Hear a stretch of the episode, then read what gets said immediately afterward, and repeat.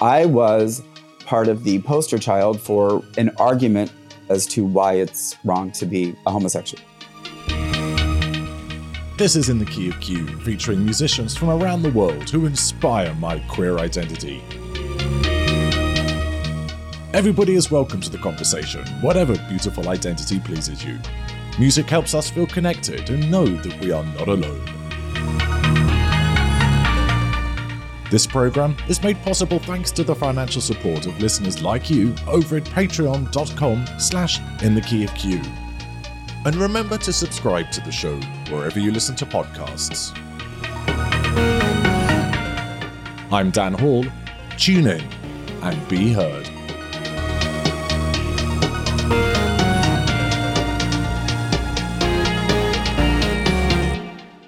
This week's guest released his first single in 2019. He's performed at Pride and Gay Days events, and in America's pandemic lockdown, continued to release songs and music videos.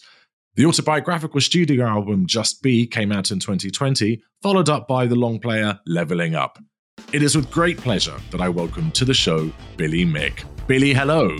Hi, how are you?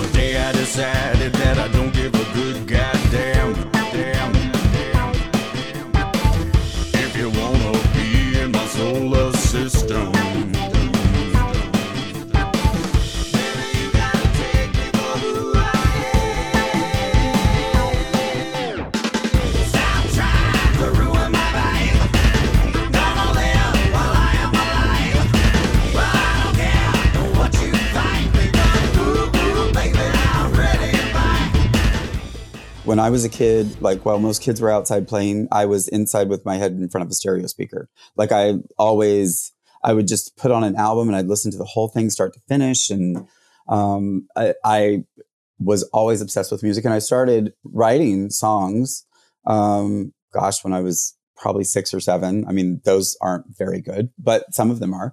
Um, actually, Angel, off of my first album, I actually wrote when I was like eight. I got my first keyboard. You're kidding me. When you were eight, yeah, I had gotten my first keyboard and started messing around and just kind of strung words together. And so I was I was excited to uh, put that on the first album, and it uh, it actually won an international um, what was it E- E- EDM award that's Or- incredible. for song. I know it was like, oh wow, that's amazing. that's exciting. My family was all very musical. My dad, my dad was he was quite honestly a little bit of a pothead. So he was very heavy metal. He was Black Sabbath. He was Jethro Tull. He was um, Rolling Stones. So he had all of those albums. And my mom was a little more beboppy. So she had all the Frankie Vallis and the the disco and the Bee Gees and but then my aunt was very musical theater and my uh, we always went to a lot of dinners and things with my grandparents and it was always a lot of frank sinatra and standards and all that kind of stuff. So i was around all of it and i enjoyed all of it. I moved to orlando in 91 and i um, started working in games at universal. It was a good paying job at the time and it was fun and i was at a theme park and i auditioned for everything. I was not the most talented person in orlando so i didn't get a lot of anything for quite a while and then I um, got Tom Sawyer at the Mark II Dinner Theater. And so I was at the dinner theater for a couple of years and did a did a few shows there. And then I got trained in to parades at Disney. So, can you tell us a little bit about the kid you? I'm from Jacksonville, so I grew up in Jacksonville, um, and then uh, as soon uh, the year a little bit after I graduated, I graduated in '90. Beginning of '91, I applied to Universal on a Friday. I got hired on Saturday. I moved on Sunday. Like, I'm ready. I'm ready. I need something new. So, tell us what was Jacksonville like? What's it like being a kid there? Um, it wasn't bad. It was fine. I mean, there's it's not it's not my bag. I don't enjoy necessarily going back there. Um, I luckily my entire family moved down here, so I don't really have to go back there. um, but I, you know, I still have friends there, and there's there's a lot of really really gorgeous parts to Jacksonville. Um, I was fortunate enough when um, I got into high school. We had a Douglas Anderson School of the Arts there, so I was able to go to the School of the Arts. So that um, a lot of struggles that a lot of um, teens have with coming out, I didn't have that issue. Thank you know, I'm very thankful for that. My mom was a beautician. I went to the School of the Arts, so I mean, I was able to be an out person at you know 15. Did you ever feel growing up that there was any pressure to be straight or or to or were you given an awareness of being wrong or incorrect or in fact was this world you grew up in that sounds very creative just always a little bit bent a little bit queer from the outset and that you were always allowed to feel comfortable just being yourself No, uh, that all, that all changed for me when my father uh, when my father left. Recently, I've come to a new conclusion.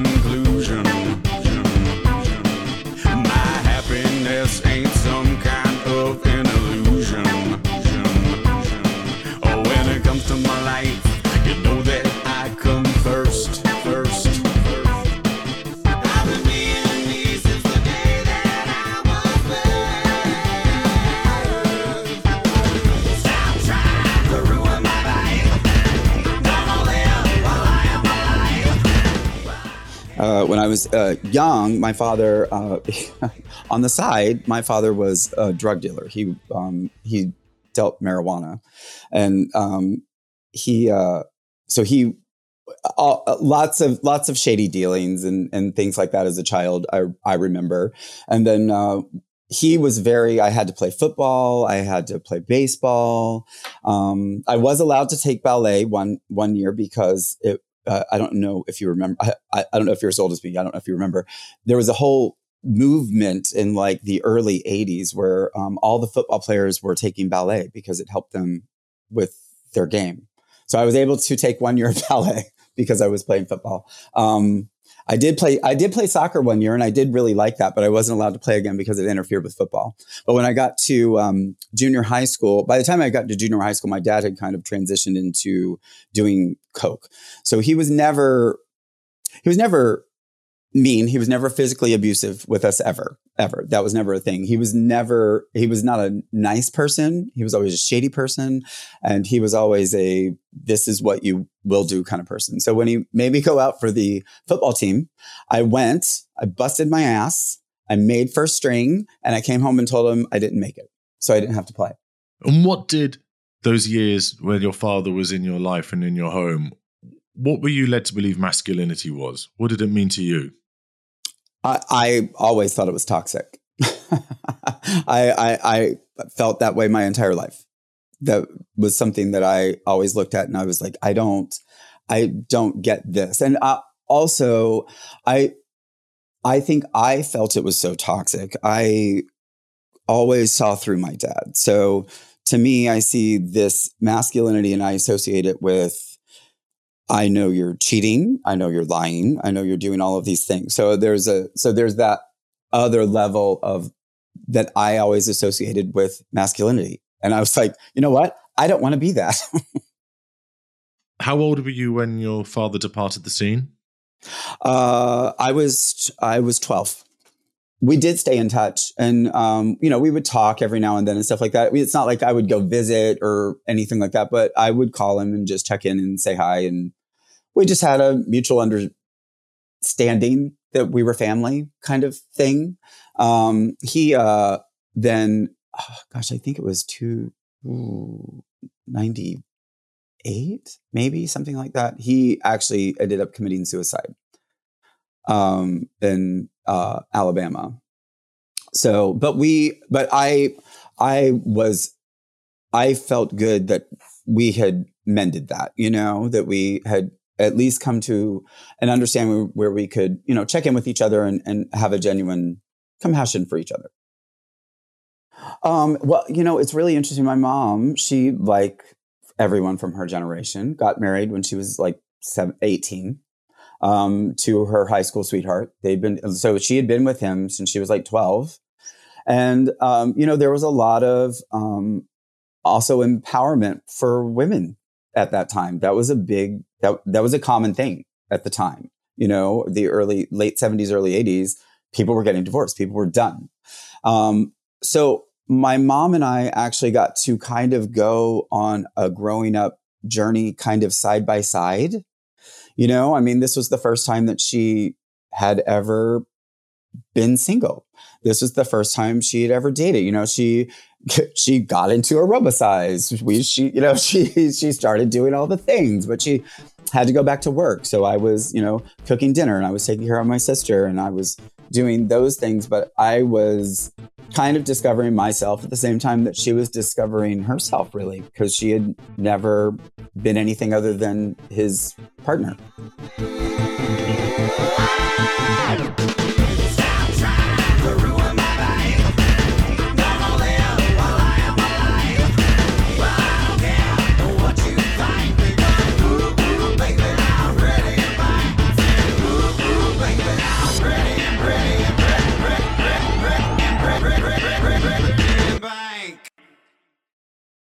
In 96, I was working at the Mark II Dinner Theater, and a friend of mine wanted to uh, go get tested for HIV. And I had never really done it because I was like, I'm fine, I'm safe. And um, he, so he didn't want to go by himself. So I went with him and we both did. And um, his came back negative and mine came back positive it was really scary. And the and the bad thing is i mean everyone everyone talks about sensationalism in the news. It was the same thing then. It was exactly the same thing then. It wasn't just happening to the gay community. It was happening. It was happening everywhere. That was just all they focused on because they wanted everyone to think that that's all this was attacking. And it was it was very obvious if you look back at it. And um but it was it was scary. Everyone was scared. And you know again it, it was a it, it's a turnoff you know? It's not it's not something that people want to be involved in.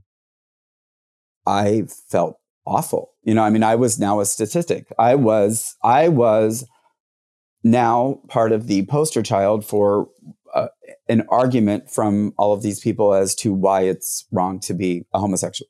Like I, I, I was now representing that, and I, I felt awful, you know. And at the time, at the time, I was like, I'm never, no one's ever going to want to be with me again, um, you know. And you think those things. I mean, I was only 26, um, and I, uh, I did meet somebody, and I, I just got into a relationship with the first person that came along, just because I thought I was just going to be alone.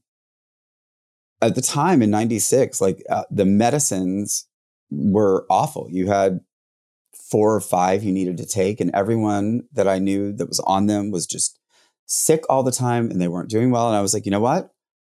I'm not taking anything. I'm not going on any medications, and so um, I did that and I, I went the holistic route and that served me very well until it didn't.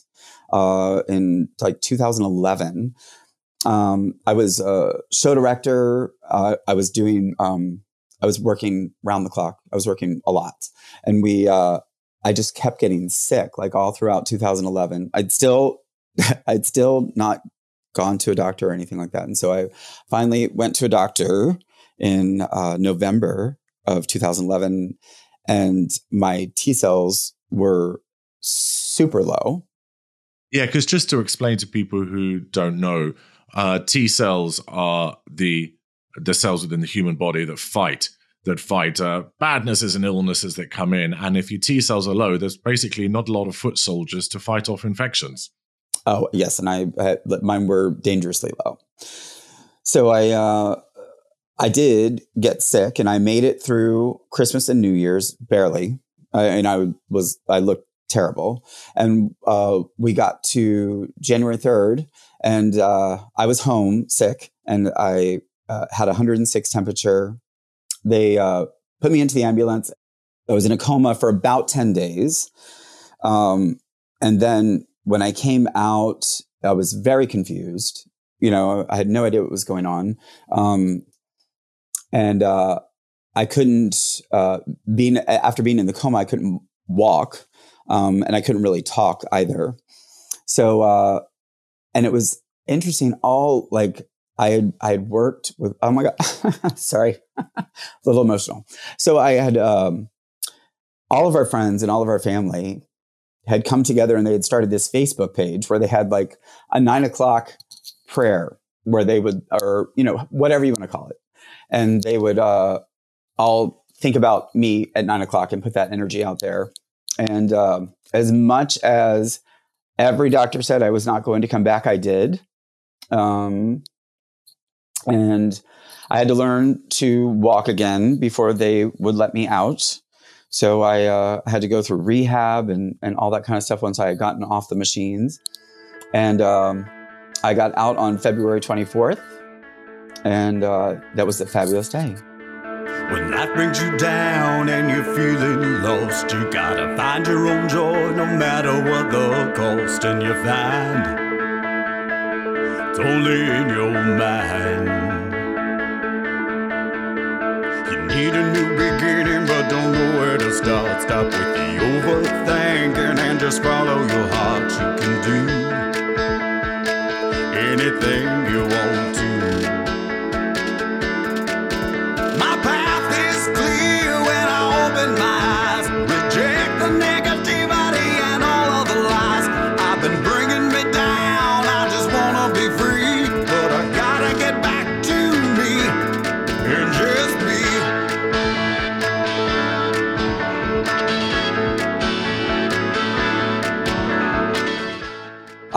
Got back into exercising. I got into holistics.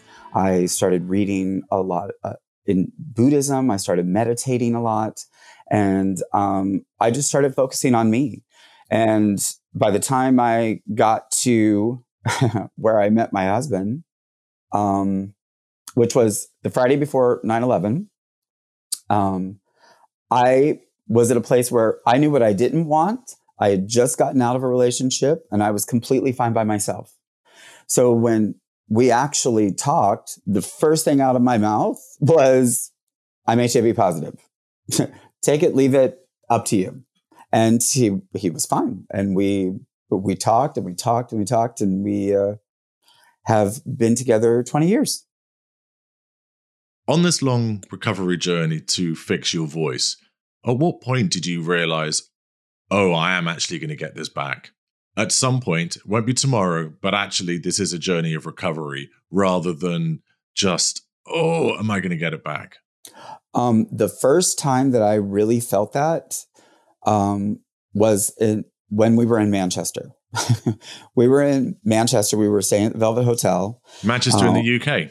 Yeah, we had gone to. Uh, we had a friend that was getting married in London, and so we had gone to London for the first time in 2016, and we were at home. Like that's that is. We were like, why is this the most most at home we've ever felt in our entire life? We loved it, and so a couple of years later, we had a friend of ours that was getting married in London, and um, Brian looked around to see what prides were happening, and Manchester happened to be happening the week before. And we had a friend of ours over there. He said, stay at the Velvet. So we went, we stayed at the Velvet. Um, and for anyone who's not, uh, not had the opportunity to go, I know it's a little different now than it was then, but they had all four square blocks blocked off um, for Pride. And the Velvet is in that four blocks. So you like walk out and you're in Pride. And I, my Pride experience in the United States was very minimal. Um, but when I've gone, I've always felt like everyone comes together for a parade and then everyone goes off to their corners. So you have your your bears go to their bar and the lesbians go to their bar and the, the like everyone just separates and Which is such It- a shame, isn't it? Because it's a fracturing of what I should be a community. and then I went there and it wasn't that at all. It was everyone together the entire time. The entire street was full. Uh, every little pu- bu- pub and bar had people sitting in it, and everyone was like meeting new people. And I was like, this is what it is. And I went back to our, our hotel room and I just started singing Flesh and Bone and I wrote it down and it um, became kind of my like benchmark pride anthem that I it's my like go to. It's my it's my always requested. That's so wonderful. You had such a great experience. Manchester's a fantastic city. I'm a Londoner Oh. myself, but uh, due to work uh, a couple of years ago, I had to go up quite a lot and go to Salford, a district of Manchester, and it's a great city. At the art, the the way that they are rebooting and altering their industrial architecture is just stunning. And I, love do it. love a tram. I'm a bit of a geek. I love a tram. yes. Well, we are. That is our plan. We will. We are landing in the UK. That is. That is where we are landing. And just be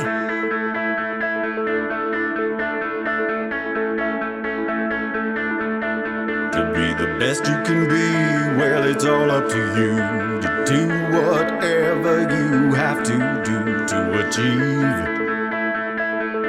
everything you believe.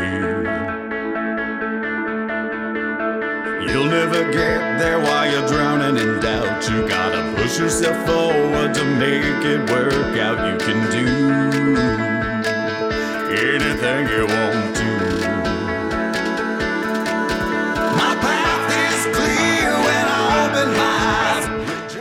Now then, Billy, after we've had these conversations, I'll pull these recordings into the edit and nip and tuck us down a little bit. But one of the main reasons I wanted to do this podcast was to allow queer voices to be heard. Uh, because I kind of feel that we are still silenced a lot, especially in quite a heteronormative society. So, for the next couple of minutes or so, I just want to give you the stage and say, I'm not going to edit anything. I'm not going to take anything out. I'm not even going to talk in it myself. Can I talk about my album? You can talk about whatever you want. Okay.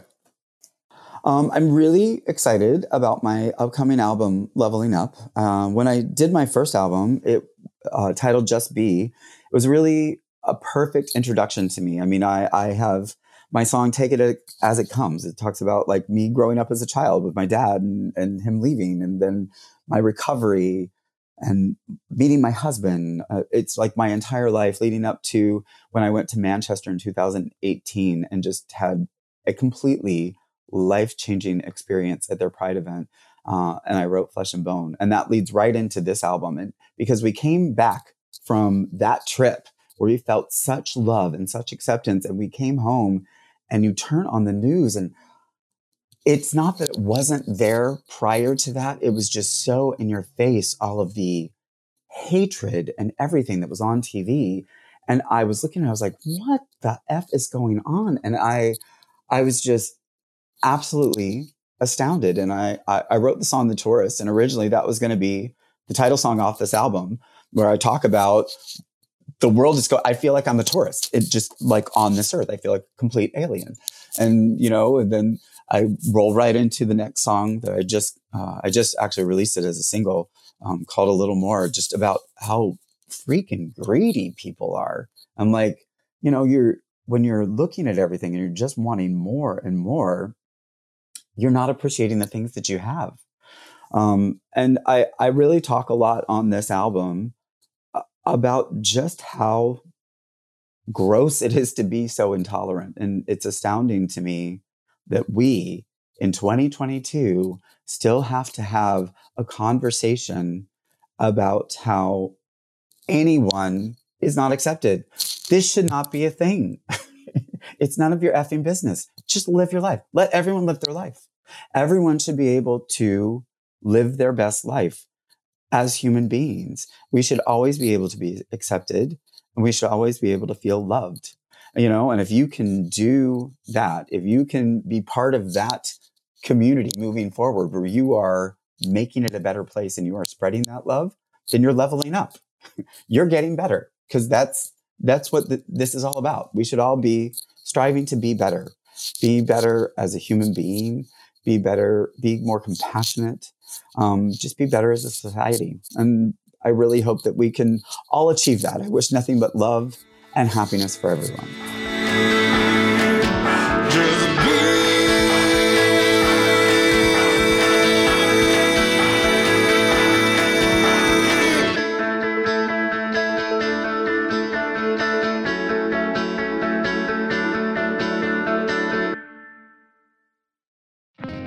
Hey, this is John from the Song Surfing Podcast. Song Surfing is a music discovery show featuring some of the best independent music from around the world. A huge variety of genres are covered, from Malaysian punk to Detroit hip hop to jazz from Iceland, and a whole lot more. If you love hearing excellent music and like to discover something new, then come song surfing with me. Song Surfing is available on all your favorite podcast apps and at songsurfingpodcast.com.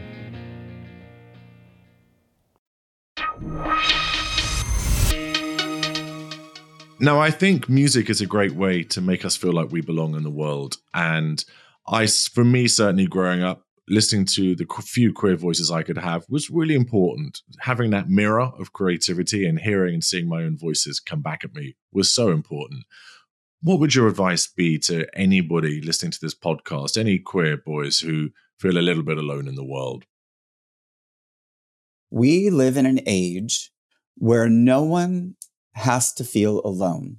There is someone out there that will be there for you. Um, and it's so easy to do that now. You know, I mean, I, I, there's been great times where we've just zoomed with somebody and that's, that's just made their whole day better, you know, and that's something that, that is out there and it's available. And for somebody that is coming up queer, there are people here for you. There are resources there for you. There are fabulous, like we've done fabulous Zoom meetings with like 20 people where we're all talking about, you know, just things that we're running into with our music or like trying to get things out there. There are those things for everybody. Like there's something there for everybody where you are not alone. So, what would 15 year old Billy make of you and your music? Oh, he would think it was freaking fabulous. I'm living my best 80s rock star lifestyle. Like I'm like full tilt, everything I everything I thought I wanted to do, I just I'm doing it. Well, that's good. Do you think he'd recognize you? Would he see your adult self now as a natural progression of who he was? 1000% yes. Wow.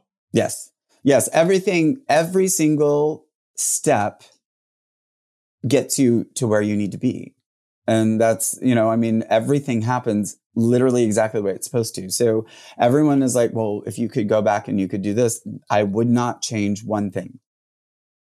Now, what queer music are you listening to? And maybe what guests do you think I should get on future episodes?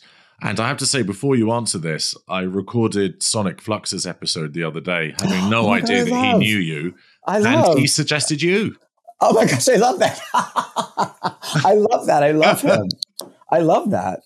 Um, have you had Kisos on? I've had Corey. Uh, what about um, oh, OK King out of New York? I'm such a fan. I I listened to their entire album on the way to a work meeting and back, and I just was obsessed. It's really fantastic. I like them a lot. Um, how about uh, Brandon Kills? Oh, another one I've not had. Fantastic. He and I did. He and I actually did a duet just recently together. Whoa, you're coming out with them. I should hire you as my researcher. I, I, well, I, I can send you a whole list. Uh, Like I said, we got, we all really connected during uh, the pandemic, and it was it was really nice. It's sad because everyone's like, it's great that everyone's back to work, but it's kind of sad because everyone doesn't have the time to get together as much as we used to. But I, I I really enjoyed that time to be able to talk about, you know, we submitted to this place and it worked well, and we paid for this promotion and it sucked, and you know, so it was kind of cool to you know just share best practices and tips and stuff like that. Now then, Billy, where can we find you online? Um, everywhere. Uh, I, my website is billymick.com. Uh, B I L L Y M I C K. Um, every social, Billy Mick Music. Lovely. Thank you very much. Now, we've been hearing your music all the way through this episode, and I have to say, fucking great music. I really, really loved Tourist. Thank you. I feel like a tourist. I feel like an alien.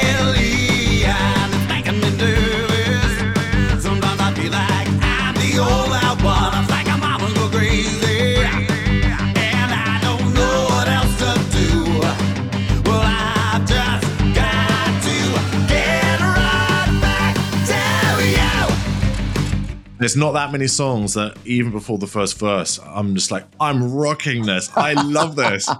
So Thank that, you. that was one of them. So we've been playing your music all the way through this episode, but I like to say to my guests, if there was one gateway song that would act as the perfect invitation into their catalog for people that weren't that familiar with it, what would your gateway song be and why? Um, I have to always say flesh and bone. Like it just it it represents everything that I want to put out into the world, which is just love, acceptance, equality, individuality.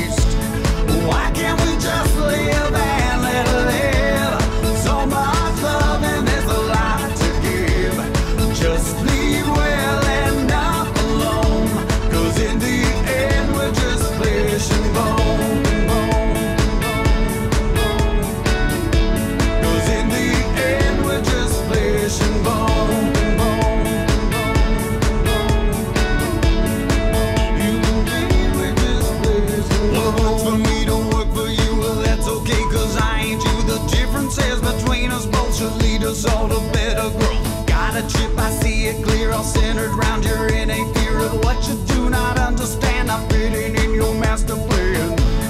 Why can't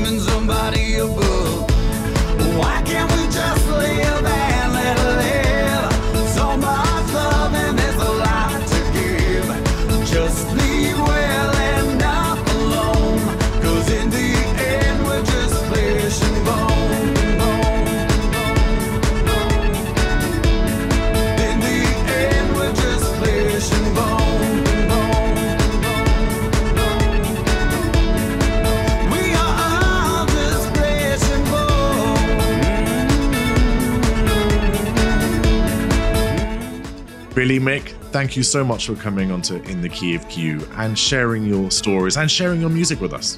Thank you so much for having me. This has been fabulous. Why can't we just live and let live? So much love and there's a lot to give. Just leave well and not alone. Cause in the end we're just flesh and bone.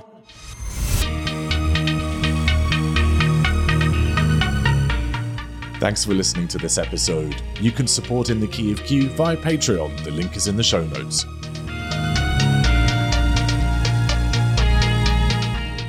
Theme music is by Paul Lee Nidu at UnstoppableMonsters.com, with press and PR by Paul Smith. Help others discover new queer musicians by rating and reviewing In the Key of Q wherever you find podcasts. Thanks to Cadge and Murray for their continued support, and to you for subscribing. The show is made at Pup Media. I'm Dan Hall. Go listen to some music, and I'll see you next Tuesday.